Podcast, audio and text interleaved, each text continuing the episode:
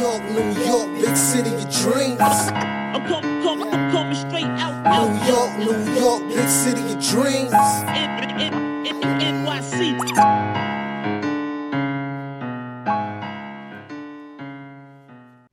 What's going on? This is Jay Ellis from Knick of Time Show here, give you that Knicks talk just in the nick of time with breaking news. Adrian Wojnarowski reports that Cam Reddish will be out for six weeks with his separated shoulder. That is the remainder of the season, and he will not be back unless the Knicks make the play in, and that is a big if. And even after the six weeks, he will have to be reevaluated to see is, if he is healthy enough to return to basketball action. Now, this is bad news for Knicks fans and Cam Reddish and Knicks all alike. Cam Reddish just had one of his best games of the season a few days ago as a New York Knicks, scoring 17 points and shooting 57% from the field, but goes down only after 15 games trying to block a shot in the very next game against these Kings. Now, as you guys might know, if you don't know, that Cam Reddish is eligible for a rookie extension this summer, and if he does not sign it, he will become a restricted free agent in 2023. All bad news for Cam Reddish and Knicks Nation. And and listen, we all knew, we all see the potential in Cam Reddish. Knicks Nation and me alike feel like he has some all-star potential, and he's flashed some all-star potential.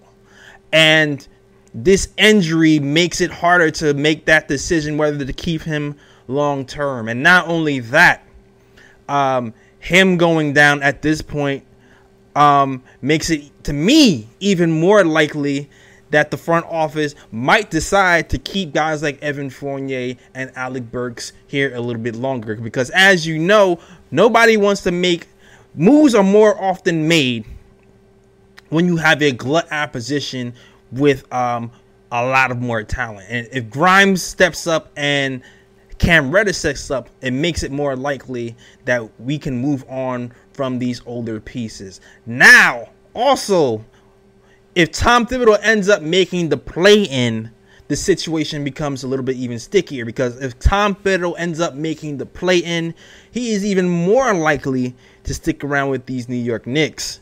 And not only that, I think it will be a harder road for Cam Reddish to crack this rotation. He will have to work very hard to outright beat Evan Fournier and Alec Burks um, for playing time. And as you see in this season, even when young guys have played better than veterans, they have not received playing time. So this makes it an even tougher decision for Knicks Nation, for the front office, and for Tom Thibodeau um, moving forward. Hopefully, Cam gets healthy.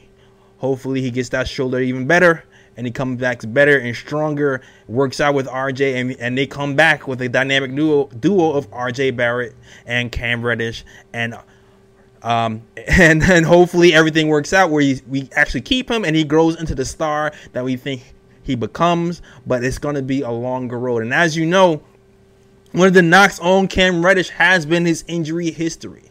He does have a tendency to be injured, so even if we do sign him long term, um, that seems like that's something that we have to look out for anyway. Um, but that is your news breakdown. Um, please hit that like button, hit the subscribe button, and don't forget to comment below. Also, for you guys who don't know, we do live post game shows on YouTube after every game.